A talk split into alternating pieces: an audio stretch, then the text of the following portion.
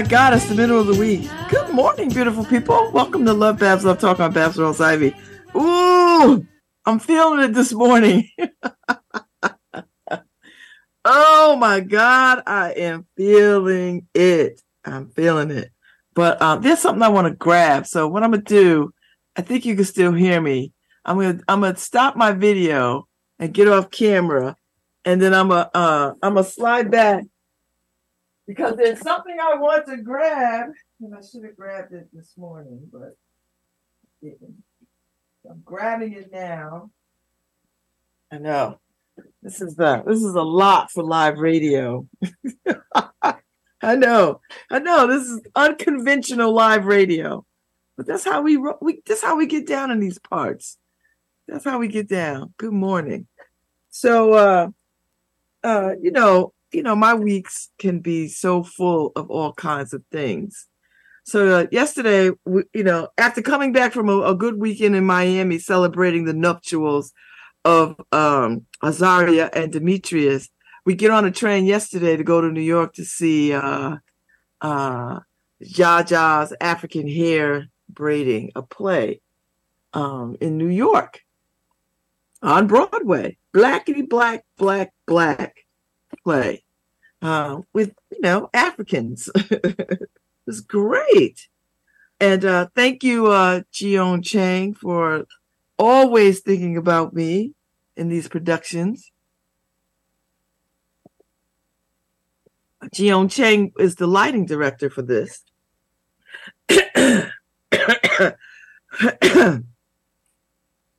and let me tell you something. She knows how to like black people. Um, because they keep calling her because she keeps lighting black people like you know when you when you go to a play you see black people on stage and you could actually see their features. And you know we come in various shades. So you can see all the shades of different people's not not one light for everybody. It's great. I know white folks will never think about that. White folks just be thinking what are they talking about uh, because black folks has variation of shades. You know, you talk about the rainbow coalitions, you you talk about black people. So it requires some lighting, some some somebody who has some real skill at lighting to ensure that everybody on stage is seen in their reality. So she did that. Last night was opening house at uh Jaja's African hair braiding. So Ife and I got on a train, and that was great. Yeah, we met up with uh, our great loves, uh, Ricks, who was in New York, hanging out, uh, staying over at Sarah's house in Brooklyn. And then Sarah came from a board meeting. And so we all met up in Times Square because, you know, Times Square got a beer garden. So you can get a hot dog and beer. or and, in Marquisha's case, sangria. So they got some sangria. So you know, so we walked up from uh from Grand Central to Times Square, which was nice because I really need to walk more. I I do not walk nearly enough, but that's a sidebar. And it's so funny because I used to I used to have great mobility. I could walk far and wide. I used to walk all over the place. I got to get back to that. I keep saying that, but I'm not doing that. So, so here's my commitment back to walking, back to it. And a date you say, I don't know. But anyway, so we, we're in Times Square. We eat, we have some hot dogs and fries and beer and sangria and we catch up and we laugh. It was so good. And it was warm in New York. It was beautiful. I thought it was too many damn people, but that's a horse of another color. And then we make our way uh they they got tickets to go see Shucked, and they absolutely enjoyed it. But their play was longer than ours. Their play was two hours and fifteen minutes. Our play was ninety minutes plus a cast party, plus a, a party next door at uh Brooklyn Chop House, which was swanky. Three floors. We made our way to the rooftop. You know, the first floor was a vibe. The basement was a vibe. The rooftop was a vibe. Everybody was coming upstairs because you know you wanted a little breath of fresh air. Although the first floor they had the AC on full blast, so it was nice. It was really, really nice. Really, really nice. I had a We had a good time. It was a very good time. The play was delightful, and Somi was in it. Our, our girl that we we with you know that we got to spend some time with on Martha's Vineyard for the uh, Martha's Vineyard Jazz Festival. You know the scholarship jazz festival that happens every year on the vineyard. Um, so she's in the play, and uh, and it was really good. It was good. I mean, it was beautifully done. It had a lot in it. It had friendship and hurt feelings and you know uh, makeup and all the kind of. I mean, makeup meaning fixing stuff, fixing friendships, and you know what's important, and I mean all kinds of stuff, bouginess and comedy and seriousness. It was it was beautiful. I enjoyed it so much, and it had a packed house. And I saw some really cool people. I saw the president of the National NAACP. He is way more handsome in person than in the pictures. He does not photograph well. And if anybody knows him, and I'm, and I'm sure uh, uh, my friend Scott would probably tell him Bab said, Bab said you don't photograph well. I don't think Scott is listening to me this morning, but occasionally he catches me. Scott, the national president, the NAACP. Oh, wait, I don't think he's the president. Wait, wait, wait. I gotta look it up. I don't know if he's still the president. He might. He might. Uh. Uh. What is this? I don't know what this is. Anyway, um.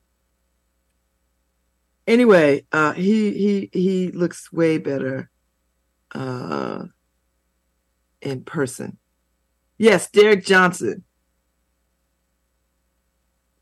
Sorry, I've got, I made a little cocktail this morning. Some uh, 100% organic pomegranate juice and a La Croix lime water, sparkling water. Mix these two together, and it's uh, a nice, refreshing drink for the morning. Uh, by cocktail, there's no alcohol in this. I'm not on vacation. If I was on vacation, it'd have some tequila in it. I'm not on vacation. I'm actually working. So anyway, I saw Derek Johnson. Steve Padler was in the house. Saw him last night.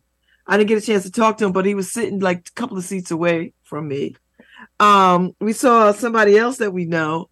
Uh, Ife, no, remember. I mean, we saw, we ran into people last night, which was really nice. You know uh and then uh the you know like cinderella the clock struck 10 10 and we had to get our asses to the because we, we were making the decision whether we should um make our way uh catch the 10 10 41 train or the 11 26 train.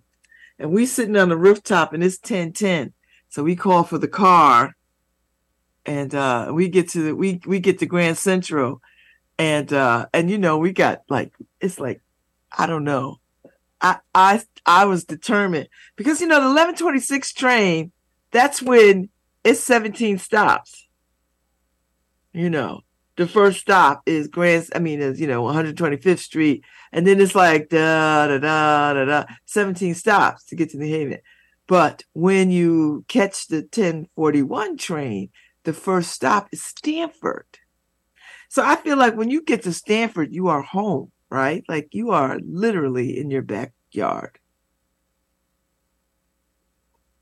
So we get we the cab pulls up to Grand Central across the street. We get out the cab. And I think Ife was just stunned because we got out the cab. I was hauling ass across the street because I was determined to make the 1041. And so we looked, we get in the train station, we see it's on track 16. And you know, track 16 is way the hell down the other end, right? Because when you come to Grand Central, there's tracks in front of you, like 25, 24, like right in front of you. So we haul ass. She gets to run it. And I knew if she could get in front of me, run, she could, she could, she could stop the train. She could, you know, have the guy wait for us. And sure enough, we, we got to the train, huffing and puffing, but we got there. I felt like Sha'Carri Richardson. I'm a, I'm not kidding you. This is the first time that the the Tinas have gone for a run, and and it didn't hurt. It did not hurt, and I was worried because I was like, Lord, if I trip or if I feel any inch of pain, because you know when you have your hips done, you you oh you you're just more careful than you should be. Now my doctor, my surgeon already like, Babz, you good. Go go do whatever the hell you want to do Just don't do too many deep squats because, you know, it's still relatively new, but you can do stuff. So, so that's always in the back of my mind. So, so I was a little, but I was determined because I did not want to get on that 1126 train because I just, that was just a lot.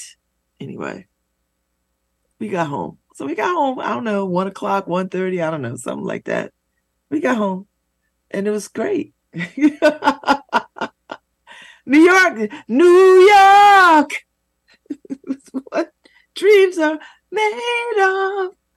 Oh gosh, it was so good. And to see Sarah and Markeisha, all of us together in the Times Square was priceless.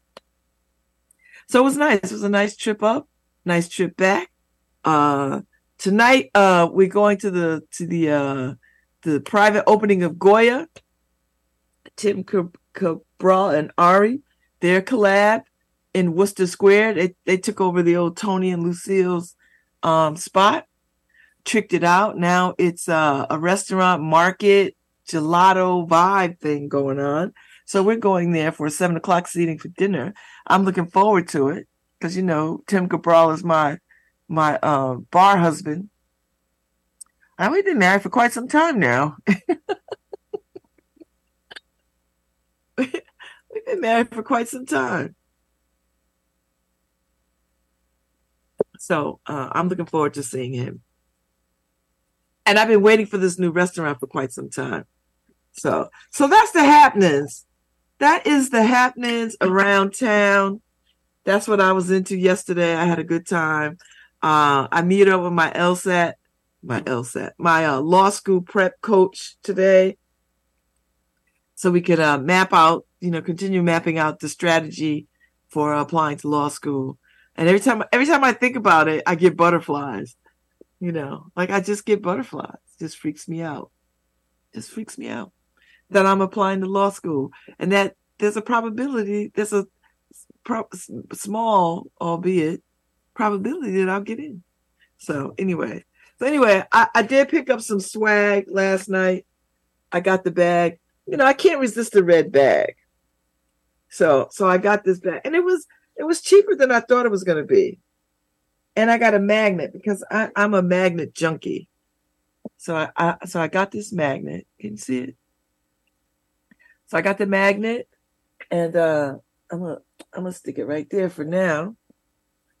And then I got this bag. Now now let me tell you something. If my sister Lo was here, she would she would take this bag and beat me over the head with it. Cause she'd be like, girl, you don't need another daggone bag ever in your life. And she would be right. So I don't know what to tell you. I don't know what to tell you. So so anyway, um, so that was last night. And it was such a good time. Hey Nora, good morning, Nora. I, I meant to say good morning. Nora has been holding it down um because Harry and his wife are on a honeymoon birthday celebration uh, uh, so uh, so so they're they're somewhere traipsing through the the, the Black Hills of Tennessee. I know damn well Harry's not listening, but I wish he was listening because that Kevin McCarthy. Oh my God! Because if Kevin McCarthy, if if if if um if Harry was here, I'd have him play all the old school R and B songs. Like I, I dedicate some songs to to Kevin McCarthy because I because I, I, think when you get a public beatdown like that, you need some you need some real soul music. You can't listen to Taylor Swift when you've got your heart broken. I don't care what you young people say. Taylor Swift, I you know whatever she can sing whatever. But you need some old school R&B when you get beat down, when you get humiliated and your heart ripped from your chest. You need old school R&B. You need the main you need the main ingredients. Everybody plays the fool sometimes. Everybody plays the fool sometimes. No exception to the rule. Listen, baby. See, you, you need that or you need um, t- uh, Teddy Pendergrass. I, listen, Kevin McCarthy, I know you're not listening to me this morning. I know you laid in the bed like, damn, how they do me like this? I mean, it was predestined, bruh. You, you, you, you, you knew they was gunning for you. They was gunning for you when they said, "All right, we're gonna see how long this go." They was, they knew they was setting you up for a downfall. That's why you need good ass R and B soul music to get through this. They ain't not and some brown liquor. I, let me let me tell you how black people would play this. First of all, you got to get play the main ingredients. Start with that. Everybody plays the fool because you got you got to understand you played the fool. You got to understand that and accept that. And then and then you got to play some Teddy Teddy Pendergrass. The whole town's laughing at me, right? Cause cause that's that's really really what it is. So so you you gotta you gotta you gotta own that pain of it. And uh uh uh Teddy Pendergrass uh is that song the whole town's laughing at me uh is uh is so perfect. I'm gonna let me see if I could let me see if I could pull it up. I can give you the lyrics. Uh because ain't nothing gonna heal you like some R and B soul. I, I'm I'm telling you. It's just it's just I'm I'm I'm trying to help you. And you know, I don't want to be helping you, but I but I feel like that was such a public beatdown, Kevin McCarthy, that uh damn. So listen. It goes, the whole town's laughing at me. Yeah. And then it goes, ooh, I had your love right here in the palm of my hands, and I lost it. I lost it. Yes, baby. I'm, I'm not, I don't think I'm in the right key for that one because I'm so anxious. But you get the gist of it. I'm gonna, I'm gonna give you a playlist. I'm gonna, get, I'm gonna make a playlist for him. You need a playlist, bro. You need about 10 hours of some good R&B music. You need the main ingredient because that's gonna help you. I, I'm convinced the main ingredient will help you. And then a little Teddy Pendergrass. You know. Uh I mean, I think you got you got to play. Uh, uh, uh, I, am a, I'm a cultivate a playlist, and I'm gonna come back to you tomorrow with it. That's what I'm gonna do. I got to think about this, you know, because you you you hurting right now, Kevin McCarthy, and and and then and then they were like, "Hey, you gonna try to run again?" And they were like, he was like, "Uh, no." Wait, they oust him. They oust him, and then they don't got a replacement. That's how you know they don't they hate you. when they don't got nobody in the wings to replace you, they just want you out. We don't give a damn. We don't listen, we'll be without a speaker of the house. We don't care. I don't care if it's unprecedented. We don't care. We want his ass out. and the Democrats is like, listen, we don't run, we don't run them. They do what they do. But if the opportunity if the opportunity for us to vote his ass out, guess what we gonna do? We gonna vote his ass out. It ain't up to us to say let's let's go against these Republican wishes and keep him in. We're not doing that.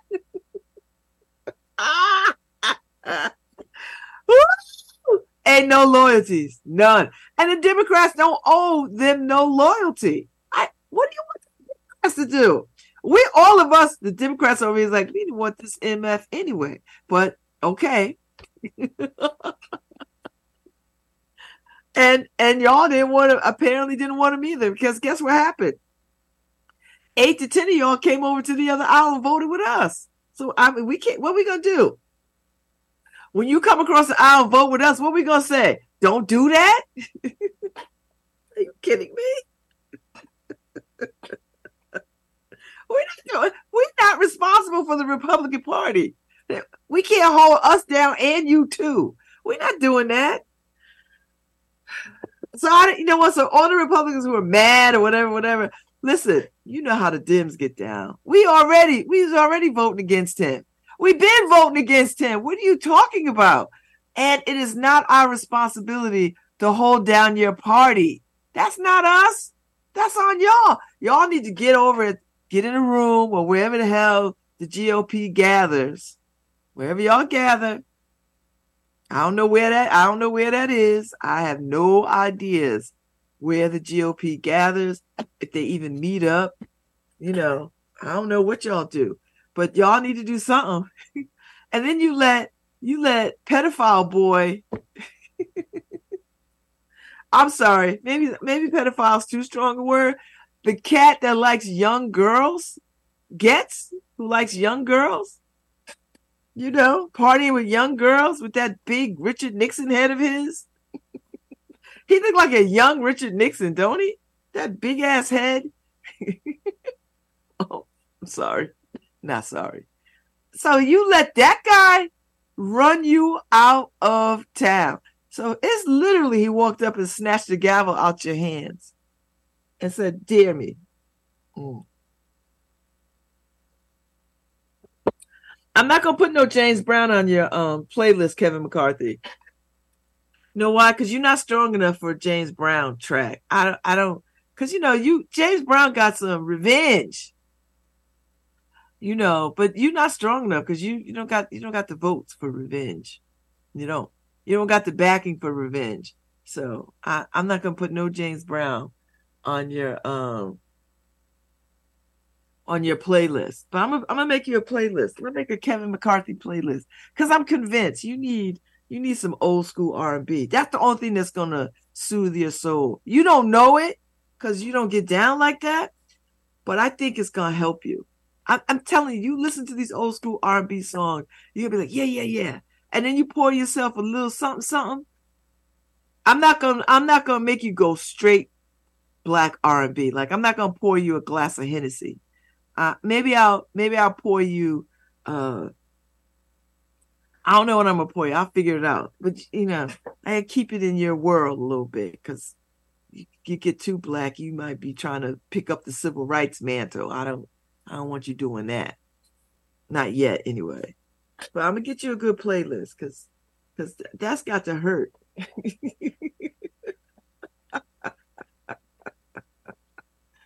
ah! That's got to hurt, hurt, hurt, hurt, hurt. I saw it. We was on a train reading. I was like, they did it. Never in the history. I know Nancy Pelosi somewhere with her high heels ass sitting around saying, mm, bring me a Prosecco, please. I know Hillary Clinton is like, mm, listen, have you seen Hillary Clinton? Let me tell you something next to Leon Talley, I don't know who has the, the baddest uh caftans around. Hillary Clinton's like, F y'all, I'm wearing caftans wherever I go. I'm flowing into spaces. I'm not wearing nothing constraining, constricting. Y'all can have your damn pantsuits. Guess what I'm showing up in? A caftan. Billowy caftans and some slippers. I'm I'm I'm what that Hillary Clinton life. I'm with you, girl. I'm in a caftan now. I'm in a caftan, And Nancy Pelosi somewhere clicking them heels on some some uh terrazzo tiles talking about uh prosecco please i got work to do I, don't know what to make of these republicans they just be doing I, I do they even know they're a party i don't even know what's happening it's not my deal not my monkey not my circus uh i'm over here with the Dems like we just sitting there like okay this is good theater. Good ass theater. So, uh, anyway. So let me see what else I could get into. Uh, I'm going to, uh, I was up on the New Haven Independent site and I saw something about you know, the blocking of time for kids reading. I don't understand why this reading stuff is so challenging. You know, I listen, I, this, this is my stand on this.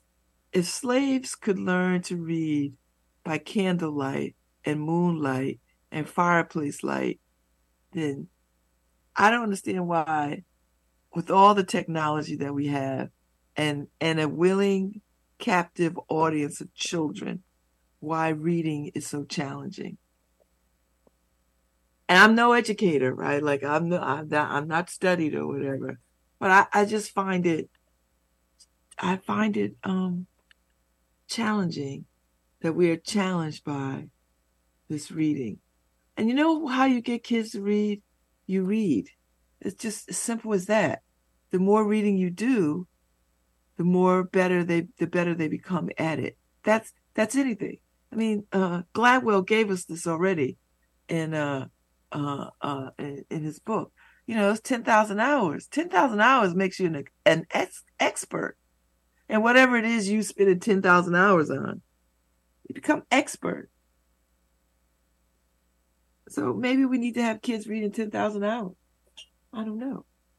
I just don't, I just, I'm, I'm just always challenged by these conversations about, you know, going back and forth on whether phonics is the thing or sight words. I hate sight words. Who the hell?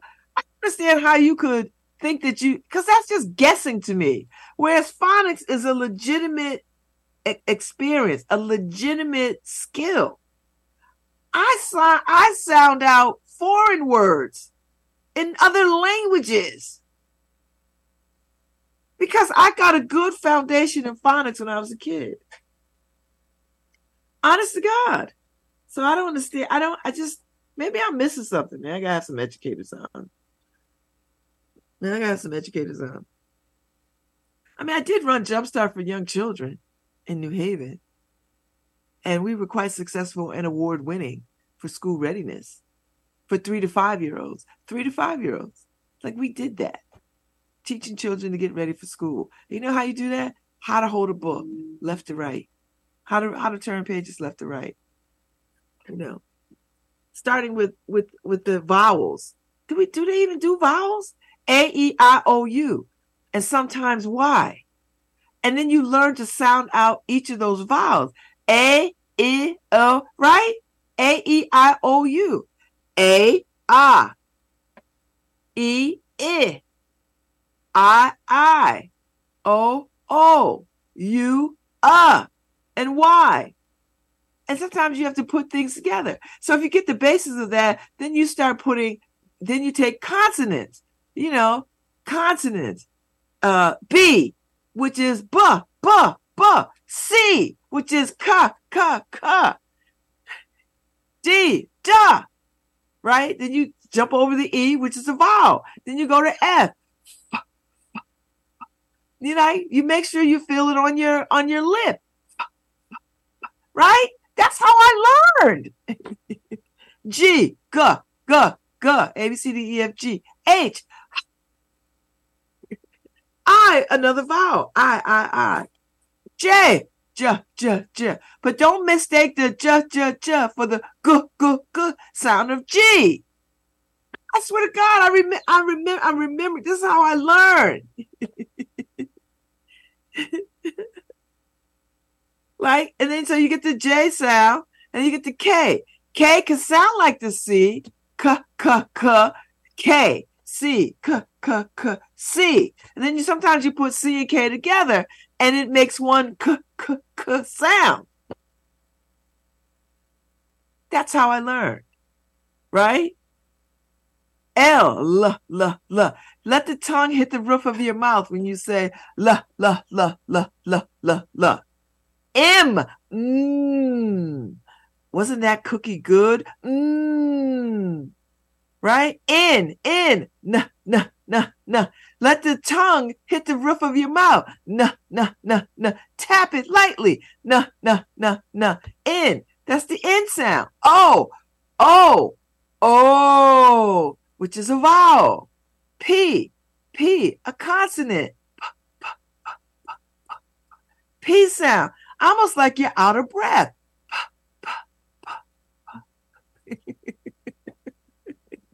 Q. Q. Q can sound like the K and the C. And to make the Q sound in words, you put a U with it, which is a vowel. So the QU sound sounds like a C, a K, a CK sound. Qu, qu, qu, qu, qu. R, S. Right? My teacher would put her hands together and she'd be like, like a snake, like a sizzle, a T. So you again, another, another sound, you let your tongue hit the roof of your mouth like you're pushing out. T, t, t, t, T. You. You. Uh. Uh. Uh. That's a U sound. A vowel. V. V. V. V. W. W. W. W. You make your lips like a O, but it's not the O sound. It's the W. W. W sound. X. X. X really doesn't have a sound. It's silent, but you can say X. Sometimes you could put X with the Y, Xi, or X with the O, O, right? So these little things like that, X, Y, Z, Z, Z. So it should feel like a little buzz. Z, Z, Z, Z, like zebra. Z. and that's that's your alphabets. And then you start playing around with, you know, if you put an I and an S together, let's sound them out. Ah, ah, ah, s, s, s, eh, eh, eh. Sometimes an I can sound like an E, depending on what we're trying to spell and what we're trying to use the word for. So I can sound like eh, eh, eh, right? Sometimes. So so that means uh uh let's see, let me see if I can remember this right. I S is eh eh eh eh eh eh eh eh eh eh eh is is is and sometimes you want to put a T for another word. So you got is, now you want it it eh, it, it, it. And sometimes you want another word. So you start with the two letter words. That's how I learned two letter words like at, it, is, you know, that kind of stuff. And then there was another way you could learn too. Like, you know, like uh EE sounds, uh OU sounds, uh Y sounds with something else with other letters to make a particular sound, like Wyoming, right? But that's a big word. So how do you break it down? So you start sounding, you learn how to sound out words. That's how I learned. I'm 60 years old. I still remember it like it was yesterday. And that's how I taught my children to read. My daughter Margot was reading at three years old. Khalil took a little longer because he had uh, developmental delays. Gregory just wasn't a confident reader. He just wasn't a confident reader, you know. So because he wasn't a confident reader, when we would sit around and read a book in the circle, because it's what we would spend our time doing, um, he would mumble. He would put the he would he would bury himself in the book and he wouldn't project out. And, you know, I'd be like, I'd be like a, a, you know, like a, a, a show mommy. I'm like, okay, put the book at put the book at, at uh, eye level right? You don't need the book directly in front of you. Put the book where you can see it. And this is how you can tell if kids can read or not. Like physically can see pages and words. You know you have them hold the book at a particular comfortable place and then you have them tilt their head. And you follow with your eyes. You learn so that you could pro- pro- pro- project out. And so we would work on this with him till he got comfortable and it took a long time for him to get comfortable with reading out because he wasn't confident. He wasn't confident in his reading. My daughter Brianna, who to this day is very soft spoken, very, very soft spoken. And so she would read, and it was like she was whispering. And I would just sit there and like, you have to, you have to speak up. You know, I'd be no nonsense. I know, I'm sure they're right, the mommy dearest version of me, but uh you have to speak speak up because she was very. It's to this day she's still soft spoken. Speak up. I can't hear you. I cannot hear you across the room. And then she learned to speak up. And then she she was a good reader too, you know. And I would tell them, it's not about being fat the fastest reader. Don't be the fastest reader. Don't be the fastest reader. You know, just take your time. You could take your time, slow it down. And listen, so this is how I learned to read too. So they would say to us, reading, this the the the, the there are things in reading that are like stop signs and yield signs and goal signs. Like a comma is like a yield sign. You pause, you take a breath, and then you go on to the next thing. A period is a stop sign. So when you get to the end of a sentence and there's a period, what happens? Well, you stop. And that's how I learned. And that's why I'm such a good reader and I'm a, and I'm very a, a well-spoken person. I don't say that to be bragging. I'm telling you, I had people who taught me how to do it.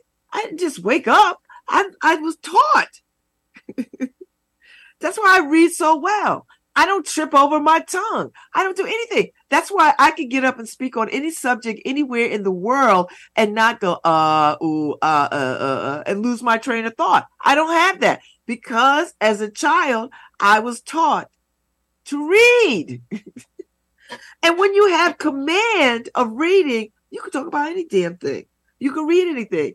And then you learn how to process in your brain what actually saying. So I learned critical thinking at a very young age because it's not enough to be able to read. You got to be able to sort of analyze what you're reading so that you can paraphrase it. I had a fine ass education, I must say. I must say. I must say. I must say, my teachers, Mrs. White and Mrs. Uh, Chapman, Mrs. Muckle, Mrs. Klein, who was my kindergarten teacher. I had good teachers who who who thought reading was a tool for liberation. I think that's what we are we're not getting. That reading is a tool for liberation and command of language is a tool for liberation. Because education is a tool for liberation. And and liberation meaning when you can read and write, you could do anything. You could do anything. And I, I think that's the that's the momentum that we are not getting across to our kids. We're not inspiring them.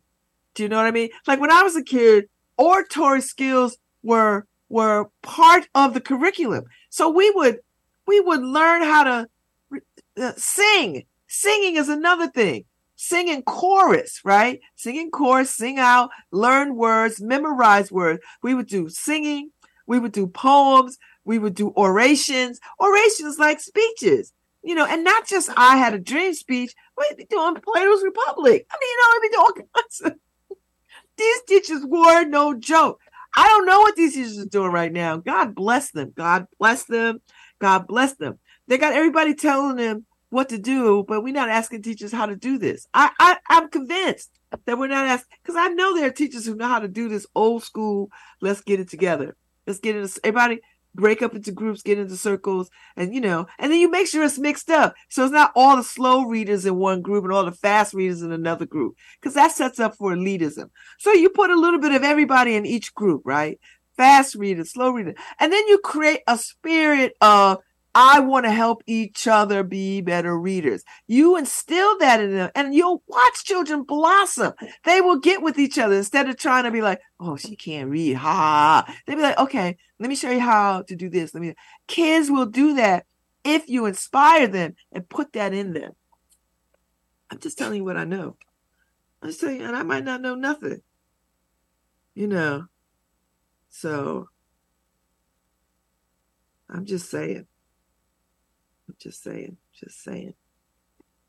So, I, so I, I don't know. I'm just looking at this article on the Independent, and this struggling with reading foolishness just gets on my nerves. You know, I, I don't. I don't know. I don't know. I don't, I just don't know what. And I, you know, I'm thinking about this, and I, you know, I, I would love to. I, you know, for Jumpstart, we used to read, we have Saturday academies. Just be in the public library on Saturdays from uh, 10 to 12. And all we do is sit in the circle and kids would bring us books and we'd sit there and read these books with these children. That's that's really what it is. And once you read a book to a kid enough, guess what happens? They want to read that book. And then so they'll listen to you and they'll start to memorize where things are and how you read it. And then if you point it out to them and you sit with them, they can follow along with their little hands and little eyesight. Then they'll start to get the rhythm for reading. The rhythm. Do you understand? The rhythm. There's so much to this that we can inspire to do that it is all not just academic. I mean, yes, there's a need for academic, for folks to be academically trained to do this, but there's also rhythm and feeling and just uh, uh, intuition about how children read. You give me a kid, give me a kid for a summer. I have them damn kids reading so well. That's just how. That's just where I'm at.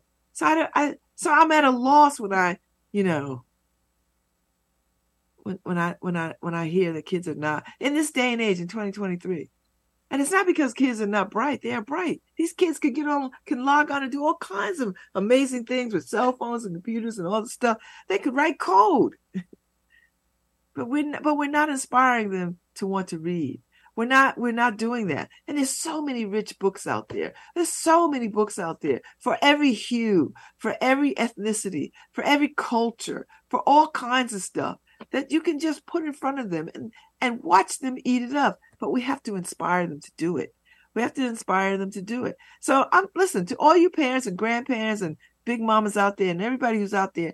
If you're not, if your kid doesn't see you reading, your kid's not going to read. If they see you talking on the phone all the time, they're going to talk on the phone all the time. If they see you watching TV all the time, they're going to watch TV all the time. So you know what? Get into the habit of saying, you know what? The first hour of the evening after dinner, we're going to read as a family, as a group, as a community. This is what we're going to do. We're going to read. That's all we're going to do. We're going to read and we're going to think about words and we're going to let words, we're going to put words in our mouths like grapes and we're going to just ruminate on them. We're going to just going to eat them up. You know, that's it. There's no other assignment other than that. And then as we go along, go along, it's like, so when you read that book, what did you think? What did it make you feel like when you read that book?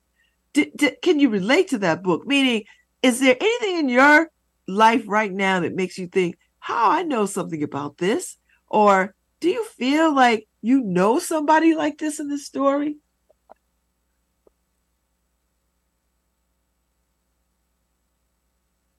I just uh I'm just a sucker for your love. For your love. Sucker for love, sucker for love, sucker for your love, baby. I'm in a Rick James kind of mode. I'm just a sucker for your love. For your love. All right. So so anyway, speaking of books, I gotta finish my uh I, I bought my I bought two books on the train because I thought that I would finish the Isabel Allende book because I was like, I don't have that much to go. It's so I, am enjoying the ending of it because now it's all starting to tie together.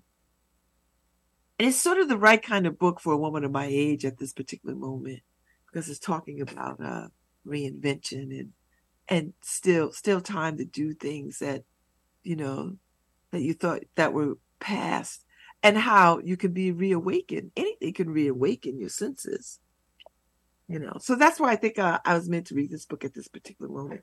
I, i'm one of these people that i i, I always believe and and i and i tr- and this is a spiritual muscle training. A spiritual muscle training so that you look for the miracles in your everyday practical life and you and you and you know we have a, a saying in ucc church god is still speaking. You know and there's so many people who can't hear god because they're not trained to hear god they're just not trained to hear God. God is still speaking. God has consistently been speaking from the beginning.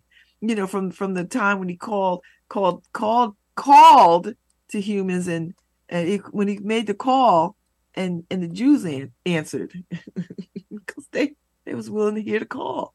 That, you know, that's where that whole chosen people thing come from. They not necessarily chosen; they just heard the call and was like, "All right, uh, I think God God is calling. Let's go."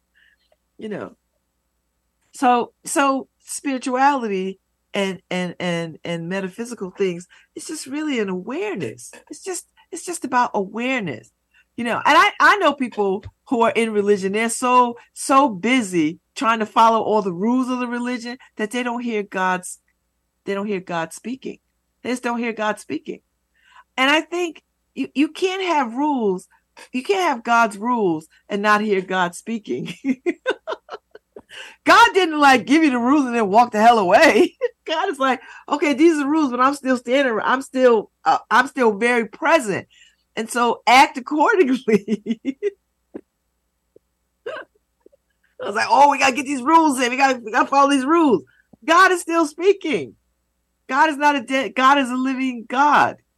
It's a living, living, living God. So you, so you have to train yourself to hear God speaking. You know, you have to, you have to train yourself. It's a muscle.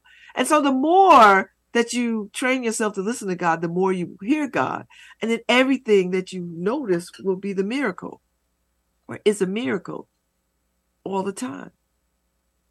So now I, I I'm so trained at this that when I find myself in spaces, I hear God speaking very clearly. And sometimes the words hang in the air and I look and I go, wow, that, you know, because someone will say something across the room. They'll be talking about something that has nothing to do with my life, but a couple of sentences out of whatever they're saying will hit me in a way that God wanted me to hear that part.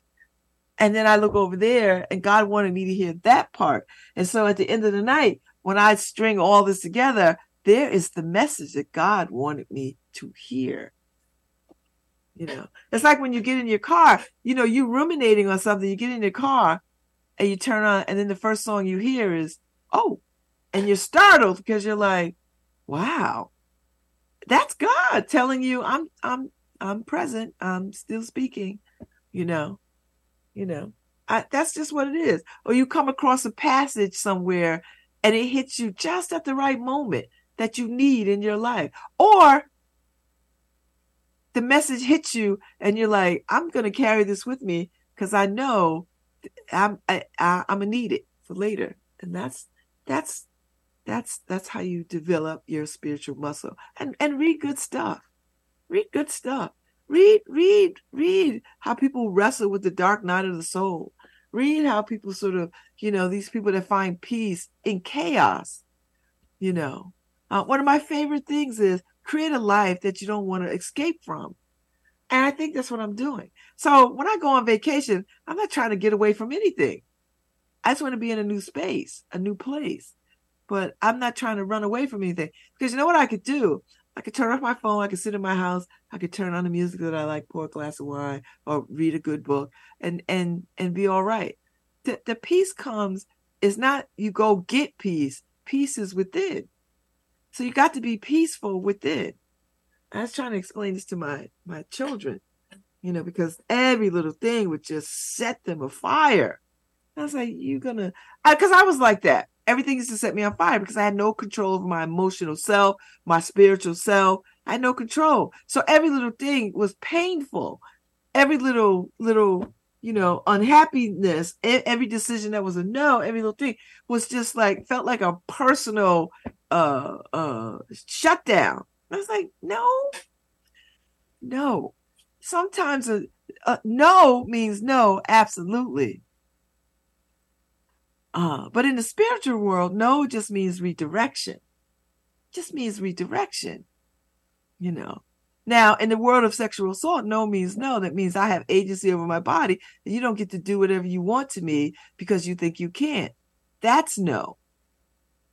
But in the spiritual world, when you when you when you when you have your heart set on something and the answer is no, it's not no. We don't want you to. Ha- God doesn't want you to have it. No means there's another path that I need you to be on to get to the yes that you you you uh, or, or to get you on the path so that you can re-examine is this what you want you see what i'm saying it's a it's a it's it's a muscle and and it requires spiritual maturity to sort of think about your place in the world and everything else in relationship to to to it you know that's all and so so so i hear god very clearly all the time because I train myself to do it. You know, that's why I move with such ease. I'm a very calm person. I move with a great deal of ease because I don't I don't react anymore. And, I'm a slow burn. It takes a lot for me to get pissed off. Uh, but oh, but trust, trust and believe. I can get there. Trust and believe. So Nora, we're gonna take a break. Find me some music, girl. We're gonna go out. I'll be back at 10 15. Y'all hang in. I'll be right back.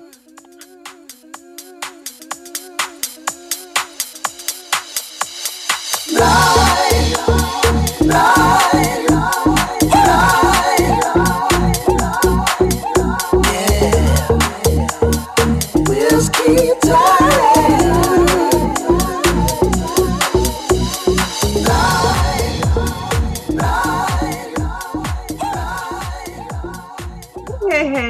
back to Love Babz, Love Talk on Babz Rawls. It's the second hour, and uh, I'm just hanging out.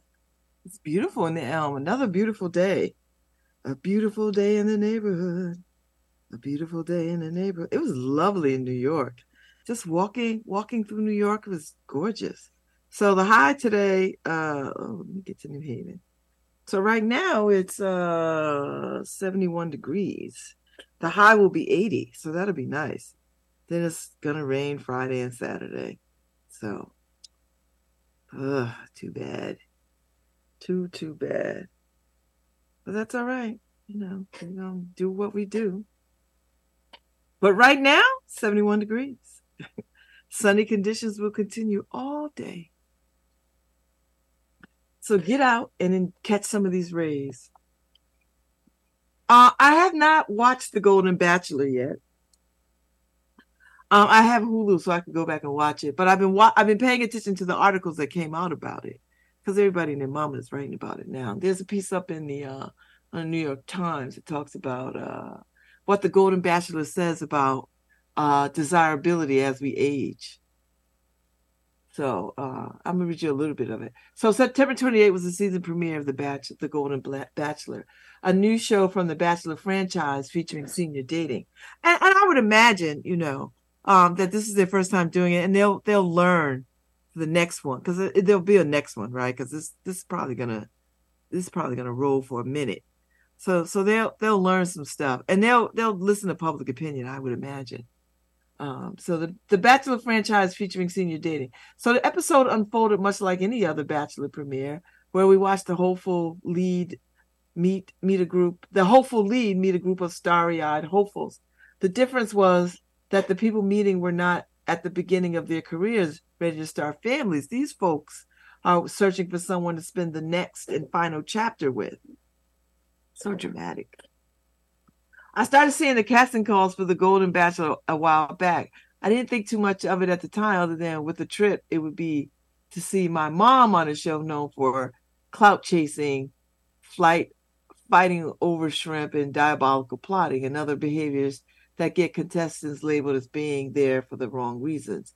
And then on August 14th, during the Men Tell It All episode of Charity Lawson's Bachelorette season, the world was introduced to Gary Turner, the franchise's first Golden Bachelor, a 72 year old widower with two daughters and two grandchildren. And I think choosing a widower was smart uh, because I think if you choose somebody who's divorced and and it was a salty, bitter divorce, you run the risk of having that person having a contrary opinion to to to uh to what is being presented.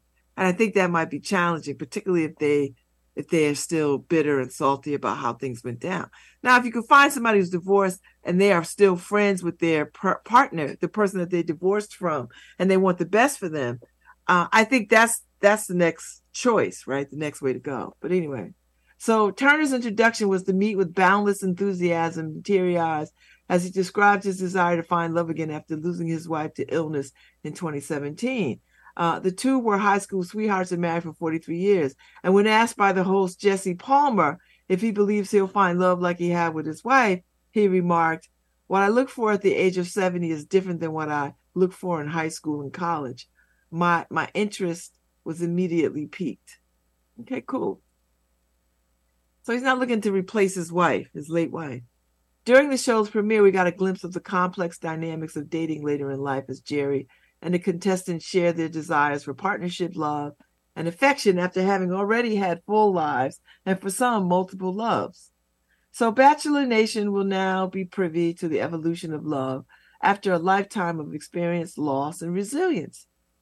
So the author goes on to say, I'm rooting for Gary as I root for all the leads to find love and a lifelong partner.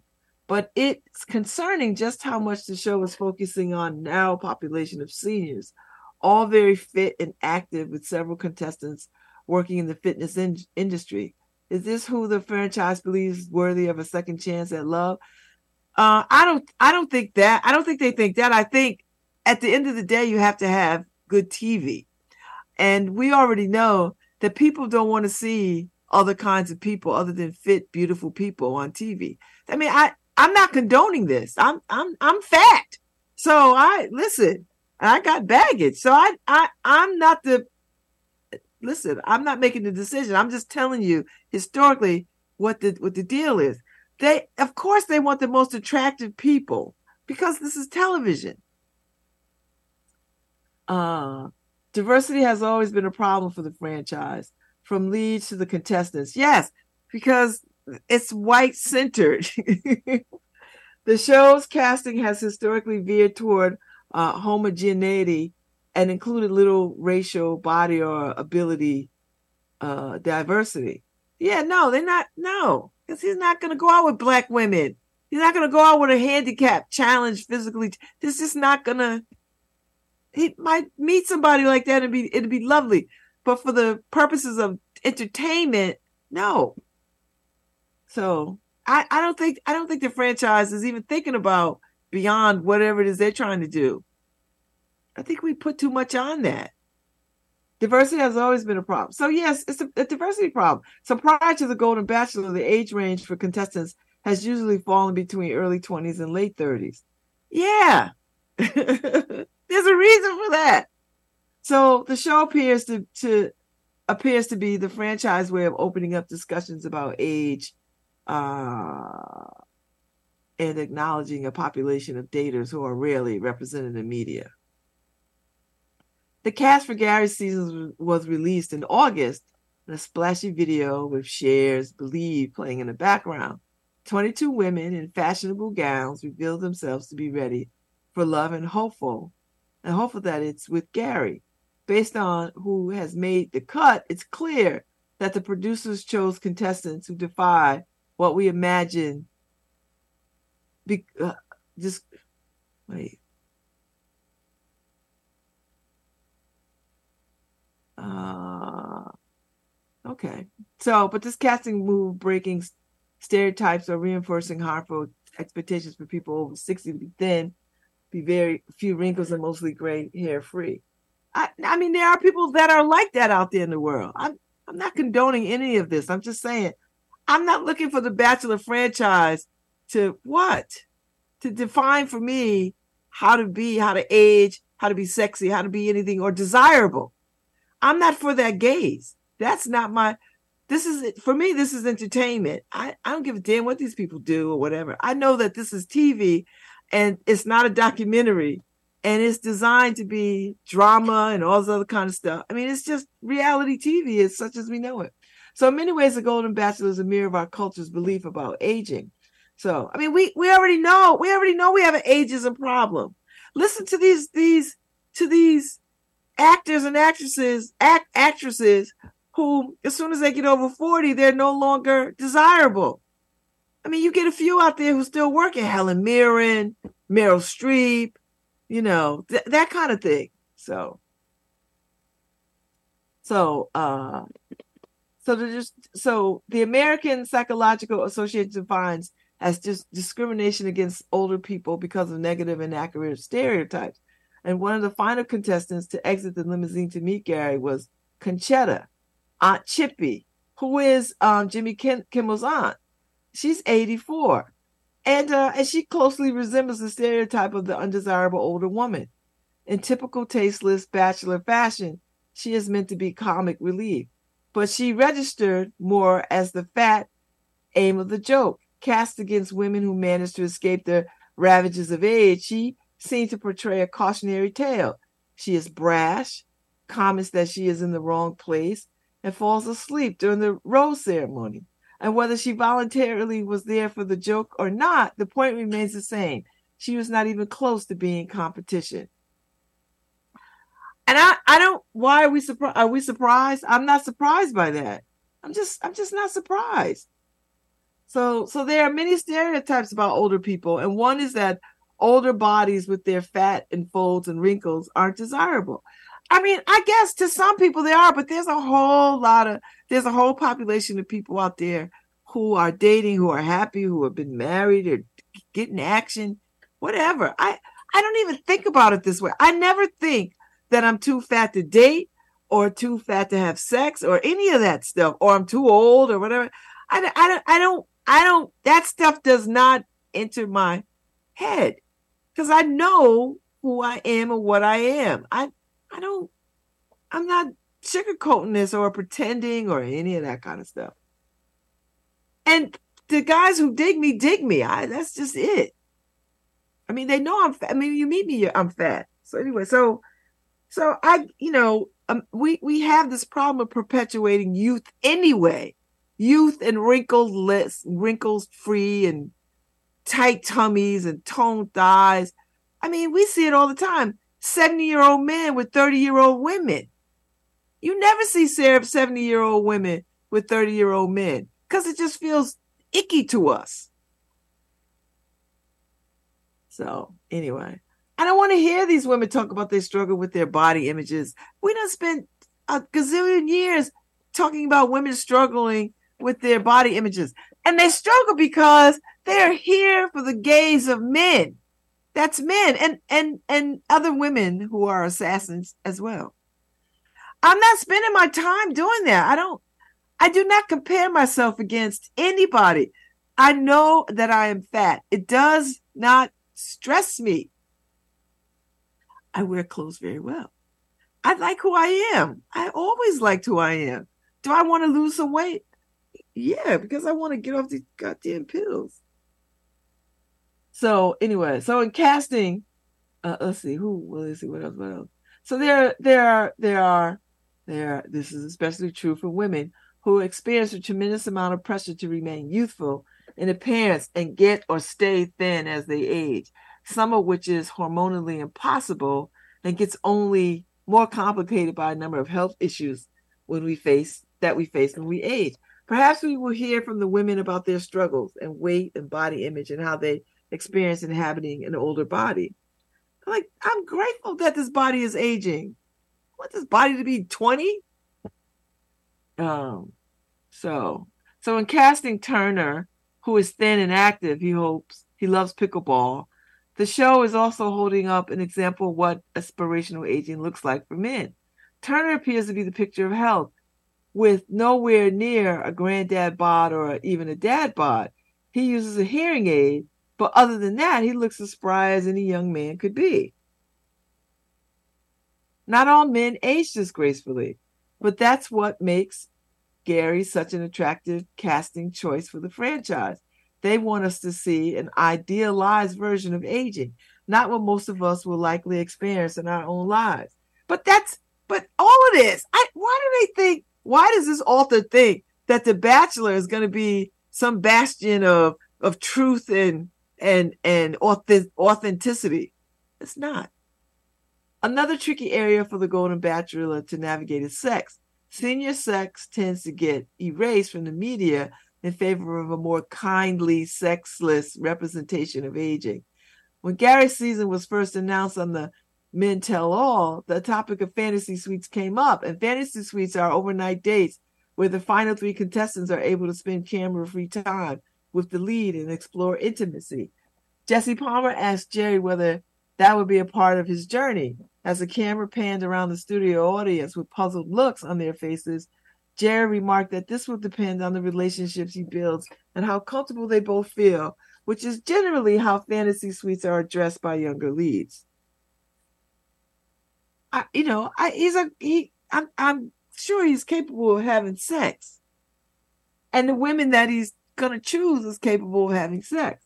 The problem is in the question: Why would Gerry be any different? Older people have sex, sometimes the best sex of their lives, because they don't get nobody pregnant. Nobody could get pregnant. What looks what it looks like largely a mystery mystery because no one talks about it.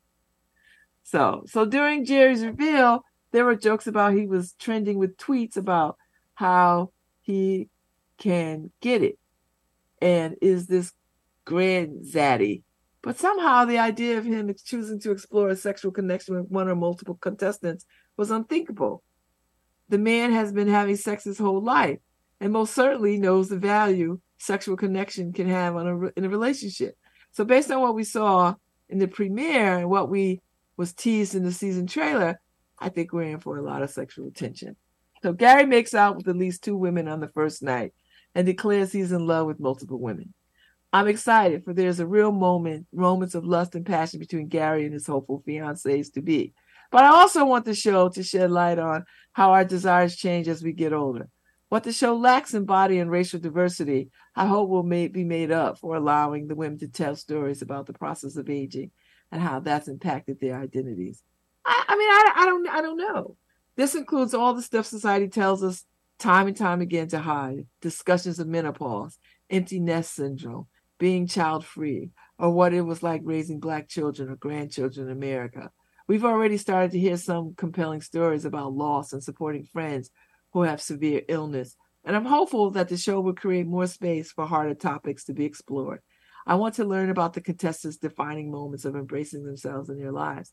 And I want to leave this season of the show feeling like I've gained some more insights on aging and particularly what it feels like to age in a culture that wants you to remain young. So, so to the to the author of this piece, uh, who is it? Who is it? Uh, Myisha Battle. No, no. Is it? Yeah, Myisha Battle. She's a certified clinical sexologist and sex and dating coach, educator, and speaker. And she's the author of This Supposed to Be Fun How to Find Joy in Hooking Up, Settling Down, in between, and everything in between. Myisha, I, girl, I don't know you, but I think Myisha might be a black ass name. I, I don't think you're gonna. I, I'm I'm just you know what? Go go to some um, adult living places and talk to those people. I don't think you're to get the kinds of conversations that you want from The Bachelor because it's a franchise. And, uh, you know, it's a franchise and they got, they've got a, so they, they, there's a formula to this. I, I think, I think we're, I think we're asking them to be something that they're not going to be. So, uh, I mean, I'm going to watch it. Uh, I'm I'm already two shows behind. I think. I I got a busy social life, and and you know I'm trying to do some other things. So I just feel like, you know, uh, uh, I, I'm I first of all I love that there is this this the Bachelor older Bachelor franchise. Um, and I hope that they don't try to have the shenanigans be the same shenanigans that people would have in their 30s. I mean, I hope not, you know. Uh, and, and I just hope that, uh, you know, that it's enjoyable. That's all. You know, I'm just, I'm just hopeful that it's, uh, it's enjoyable and uh, and that you know the exploitation is held to a minimum. that's that's where I'm at. Just hold, hold the shenanigans and the exploitation, you know, and and and you know I think some people will will look at these. Uh, some people will look at uh uh these these uh senior citizen women as beautiful and desirable uh, and and maybe they're not representative of the majority, you know. Uh, but but there isn't. I mean, there's this whole there's this uh, whole uh, Facebook, Instagram uh, advancing advancing style where uh, this young man, middle aged young man, um, started capturing the style of aging people, and you know in New York, and it's just such an amazing. He's got two books out. So one is uh, advancing style, and one is um, advancing uh, one about ro- romance, and I think that's a I think that's a better a better deal if you go look at at that stuff because that's rooted in reality, and you get all kinds of people. You know, you get you get a mix of all kinds of people, and and they're not all fit, and they're not all thin and health. You know, uh, uh, uh, uh, you know, doing, you know, climbing mountains and stuff like that. But they're very stylish people. So I, I would invite people to go look at Advancing Style over on Instagram and get a vibe for, you know, how people are aging beautifully, you know, in their own in their own space and in their own bodies. And and not and don't spend so much time thinking measuring yourself to these women that you see on the senior bachelor because uh, I I'm gonna look at these women and you know one I'm rooting for all black women, and second of all, uh, I, I'm I'm not I'm not uh I don't concern myself with uh who concerns himself with me about how I look, and I you know and I listen I I was engaged to a man who was very very conscious about me not being fat just and I I mean when I was dating him I wasn't fat but he was so conscious of it and I step, fell in line with that stupidness I, I mean, I was young. I mean, I was I wasn't even 30. I was like 20, 20 something years old, right? And so I thought, you know, wow, I have the attention of this man, you know, uh, uh, uh, hedge fund kind of cat, and and I was just I was flattered and all that other kind of stuff, but I didn't have I didn't have agency.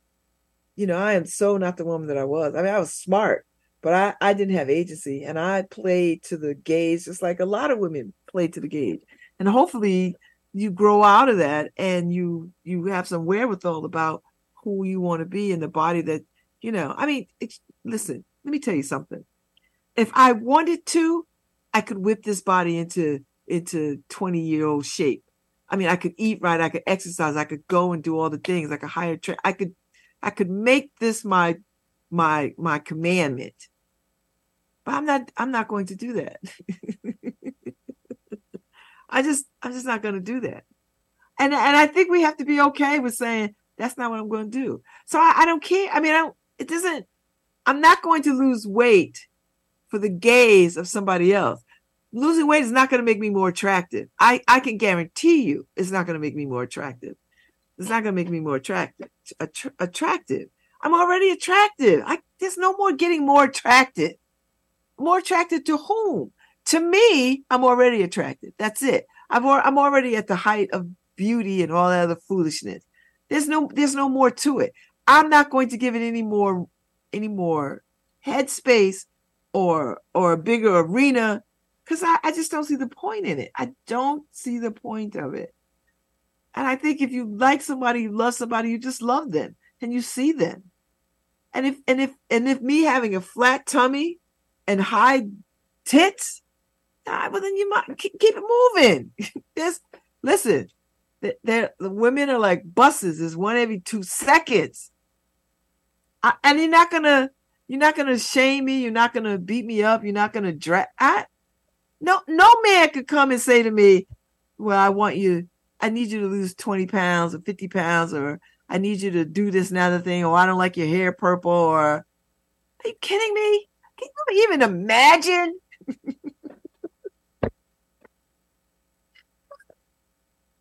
I, you know what I, you know what I have to say? I'd be like, you know what? Somebody get Norm Pattis on the phone again. I'm gonna need him one more time.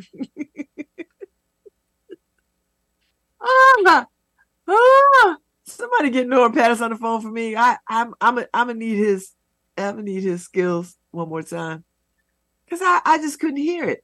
I couldn't even, I couldn't even have a conversation with somebody who, who, who would even suggest that I change anything about myself to suit them. Are you out of your mind? But that's what it but but see, I sit and I sit wholly in 60 in maturity and authenticity. I know a whole lot of people who don't. I know women who go to bed with full makeup on and the husbands never see them without makeup. I, I can't imagine that foolishness. That's a level of psychosis I never want to explore. Because they think they look better with makeup on, and or and they get up in the morning, wash it all off, and then put it back on. And I'm thinking that is exhausting. And you want the favor of a man who requires that?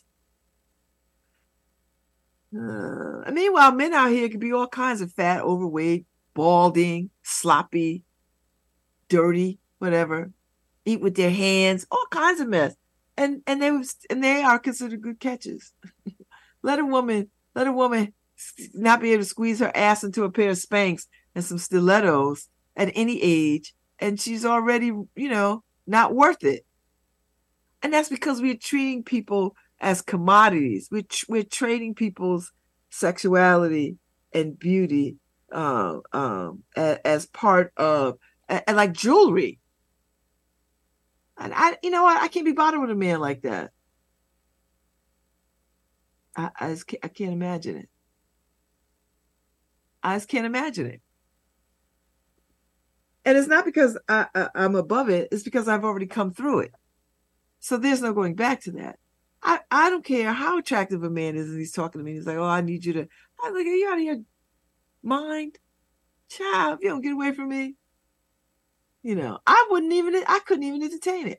Oh, and I wouldn't listen, I would not put up with anybody, and this is why I don't have any more conversations with women about weight loss or their bodies or any. I, not it's not that I don't care, but I, but I know what I know how fat shaming goes because I've been in the company of people who try to fat shame with low key down low fat shame. Like you know, you get around people, and I'm a big one. I'm five eight. I weigh two hundred and what am I? Two hundred and seventy eight pounds. So I'm I'm a pretty big girl, and I'm down uh, thirty pounds, right? Because when I started this this Ozempic uh, journey, I was 306 pounds, and something had to be done. And uh, and I knew I wasn't going to go get my stomach stapled, sleeved, by any of that. I knew I wasn't going to do that. And my team of doctors was like, "No, we're not going to do that because you've got too many other complications. That would just be too much of a risk." So when they came up with the Ozempic stuff, I was like, "Fine, I'll you know I'll do it, whatever." I don't.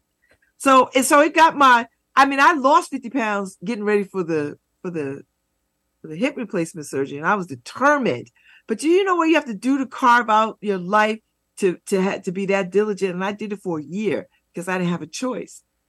But I don't want to live my life like that. Like I didn't drink, I didn't eat any bread, I didn't. I want to live like that. Who the hell wants to live like that? So anyway, when they brought the Ozempic to me and it's like, uh, I was like, okay, cool. And so now I'm down 30 pounds, right? And it's been, you know, like four months or something been like four months. I'm cool with it. I'm I'm I'm cool. But this is what I want. This is what I want to tell you.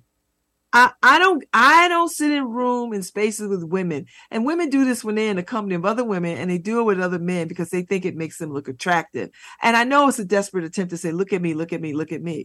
And that's fine. I don't got no I got no beef with women who are in shape. I have great girlfriends who are in shape. Uh, I have a girl, girl, couple of girlfriends who are personal trainers. I love them. I love what they're doing. I, and and I don't I'm I don't begrudge it. But what I don't like is I get in the company of women and and they're in the company of men that they find attractive. Now, the thing about me, what, what you're gonna learn about me is men already find me attractive. That's number one. You know why? Because I'm smart and I have good command of language. So that's already that's already attractive. And the men who find me attractive because of that, those men uh, yes, they'll look at these little skinny girls and like, oh, oh, whatever, whatever. But their time will be spent with women like me. That's number one. But I'm not here for the gays, and I'm not here for what men like. I'm not here for what men like.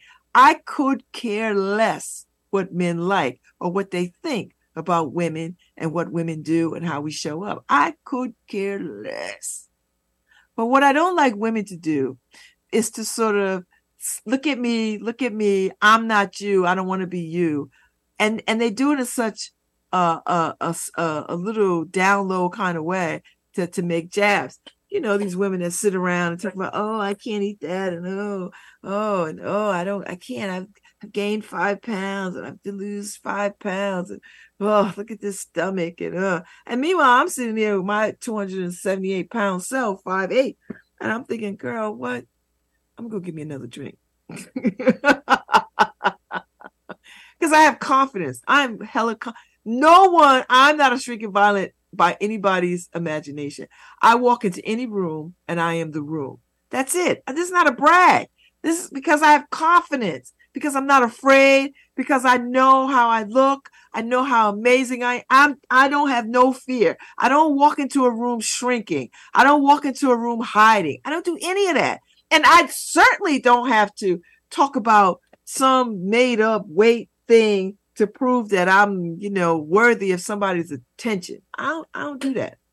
So to all these women who got fat friends, stop trying to, you know, throw your fat friends under the bus. Stop trying to, you know, uh, act like you, you know you hang with this fat friend because your fat friend makes you look more look make you look more attractive when you're out there in these streets. I, I see this. I see the foolishness of that too because you know when you're out with a fat friend, you're gonna get the more you're gonna get the more attention than your fat friend, or so you think. So you think. I'm telling you, there's a lot of there's a lot of levels to this foolishness. There's a lot of levels to this foolishness that goes on, and I I sit and I watch it, and I was like, oh, I don't. I always tell women, I was like, listen, if you're happy with where you at, be happy with where you at. But if you're gonna spend all your time and attention focusing on some elusive listen, listen. When I was in high school, I was a size 12, 14. When I was in college, I was a solid 14, which which is you know I could wear any 14. I was modeling back in the day, right? I was modeling. I was modeling for Macy's. I was modeling for Seychelles, uh, and I was modeling for August Max Woman, and uh, and uh, and so so I could wear any size 14 anywhere in the world. They just put it on me, and I would could wear it fine. And that was considered plus size back in the day. That was plus size. now, now I'm a, now I'm a solid 22. I'm a 22. so what, what, what, you know, what constituted as a plus size back then is really, I was not fat, you know, but, but there is, there is a great deal of bias and aggression toward fat people. You know, they, they want fat, fat people to be seen and and and not heard. Don't talk. Don't breathe. You know, don't even don't even don't even think that you're sexy. Don't even think that somebody wants you. Don't even think, you know, you're nothing. You're fat. You know, you're you're you're wretched. I mean, that that just that's just the the the the ball game. And I see people do it all the time, fat shaming people all the time. I see it. I I I, I people have tried it with me, and I have shut it down. Like, uh, uh, no, no, no, no. I was like, oh no, no, no, no. I don't. Let me check you right now. Let me check you right, right now. Because what you're not going to do is going to try to make me feel like I'm less than you because you're a a size ten, girl. If you don't get out of here, if I wrap you around my wrist and wear you like a bracelet. if you don't get away from me before I throw a sandwich at you and knock you upside the head. uh so I just, you know what? Confidence is not, confidence is how you look, how you look for right now. Confidence is what you wear. I, I first of all, I have great style. I pride myself on my style. You're not gonna see me in unflattering things. Every now and again, I'll put on something like, mm, I don't know about this, you know, or I'll wear it. I was like, you know, I didn't really enjoy that, you know, because I, I I like clothes. I like clothes because I think the world is a stage, and so I prepare for it. That's it. I love clothes. I love, love clothes. Love them. Always have. Even when I was a young girl, love clothes. I got it from my mother. You know, my sister too. We we love clothing. Oh, my sister's very much a minimalist, whereas I'm not. I'm very excessive. so so anyway, I say all this to say, just you know what, wherever you are, whoever you are, if you listen to me today, whether you listen to me in Australia or I think I'm big in uh in uh, Russia, uh, wherever you are, just be be who you are. Love on yourself, because you know what? You cannot. You can lose all the weight you want, but if you don't love on yourself, if you don't love on yourself, because any weight loss starts first inside. Any weight loss program starts inside. So if you don't love the body that you have right now, you are not going to love the body that you push through a regiment and get to some um, some unimaginable size that you think is magic and the world will just open up. No, you got to open up the world right now in the size that you're in. That's it. So I'm out of here. I'll be back tomorrow though. I don't know if I got guests tomorrow. I got guests tomorrow. I think I got guests tomorrow. Let me see. So thank you, Nora, for hanging out. Uh, I'll see you tomorrow.